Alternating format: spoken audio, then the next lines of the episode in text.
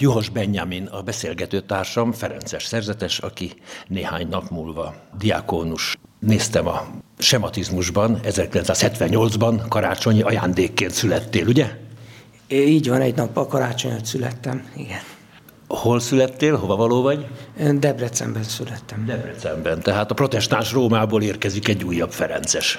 Igen, bár a négy nagyszülőm közül csak egy volt református, úgyhogy az én családom azért inkább katolikus gyökerű. 1978 még arról emlékezetes, azon kívül, hogy te napvilágot láttál, hogy második János Pálpápának a több mint negyedszázados pontifikátusa akkor kezdődött, tehát egy emlékezetes év. Hogyan találtál rá a Ferencesekre Debrecenből? Igen, ezt én is számon tartom, hogy hát sokunkkal, szem sokan vagyunk így a mi generációnkban, hogy a pápa, a második János pál pápa. Én azonban nem hitben nevelkedtem, középiskolás koromban kezdtem el rendszeresen járni templomba, megkeresztelve is csak a rendszerváltás körül voltam 13 évesen, úgyhogy én a Ferenceseket ott nem ismertem, ugye a rendszerváltás után oda nem tértünk vissza. Mármint a rend nem tért vissza. A rend, igen. úgy mi, igen. És a egyetem éveiben jutott először eszembe a szerzetes élet gondolata. Otthon én a domonkos szerzeteseket ismertem, úgyhogy az ő életük tetszett, de valahogy úgy éreztem engem, hogy Úristen nem oda hív. És aztán így már akkor elkezdődött bennem ez a gondolkodás, hogy ha nem oda, akkor hova, és ö, már akkor adódott ez, hogy valahogy engem Szent Ferenc vonz, és az egyetem után Budapesten kaptam munkát, és ö, hat évet dolgoztam is informatikusként, és ezekben az években kerestem meg a Ferenceseket, úgyhogy itt már Budapesten ismertem meg őket. Érdekes a domonkosokat mondott, hát a minden szentek litániájában kéz a kézben jár Ferenc és domonkos, tehát hogyha a habitus szín nagyon különbözik is, de valahogy a két rend sok közös vonást őriz, jól lehet a karizmájuk sokban különbözik, ez egy izgalmas kérdés.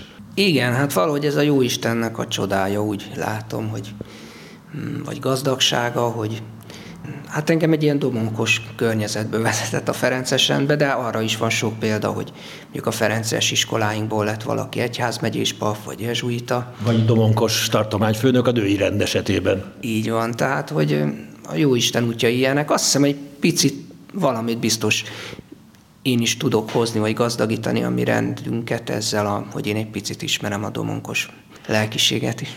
Azt mondod, 13 éves korodban keresztelkedtél meg. Milyen hatásokra kezdted komolyan venni a kereszténységet? Kik voltak rád hatással?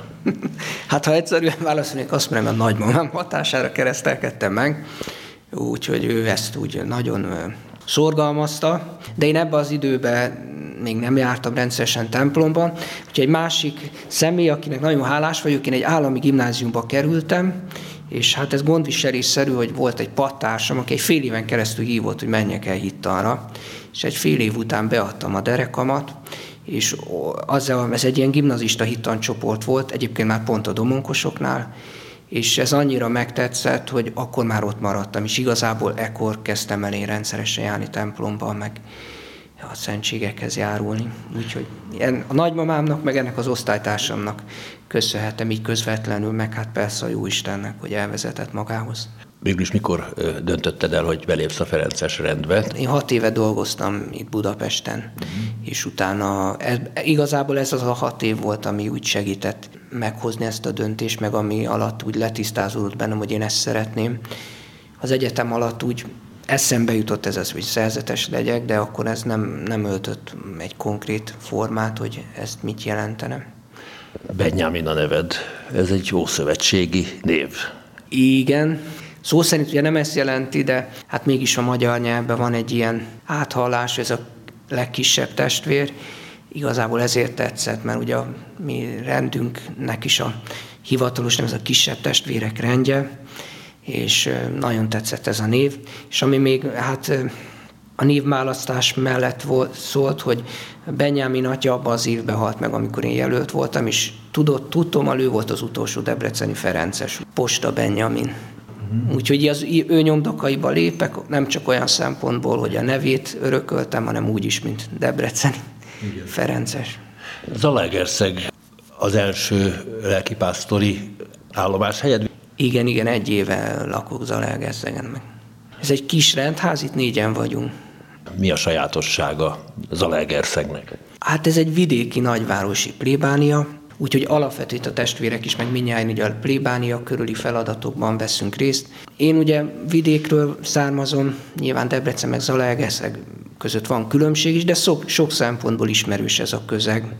Picit más jellegű, mint a Budapest. Ez egy sajátos Zala megyei lelkiségre, vagy Zalai lelkiségre, amit eddig megismertem, hogy talán ott még a népi vallásosság mondjuk Nógrádhoz hasonlóan azért még jobban él, mint akár Debrecenben, vagy akár Budapesten, úgyhogy talán ezt mondhatom egy sajátosságnak. Diakónus szentelés egy lépcsőfok a papság fele, vagy pedig testvér állapotban akarsz megmaradni a rendben? Mi a terved? Papságra készülök, úgyhogy ha jó Isten is megengedi, majd szeretném kérni a papszentelést is egy fél év után. Nyilván diakonusként még nem, de ha pap leszek, én nagyon szeretnék gyóntatni, úgyhogy ez mindenképpen egy prioritás számomra, hogyha majd később eleresz módon. Hát diakonusként most pedig különösen így a tanítás, már most is tanítok, itt oktatok egy állami gimnáziumban, de járok idős otthonban, ott is ilyen kis hittanórákat tartunk, az, vagy tartok az időseknek, úgyhogy most így a következő hónapokra ez a terve most hát vége, vagy úgy tűnik, hogy csillapodott a járvány, úgyhogy ö, szeretnék ott a plébánia híveinek is ö, hitbeli tapasztalataimat, vagy az egyház tanítását jobban megismertetni velük.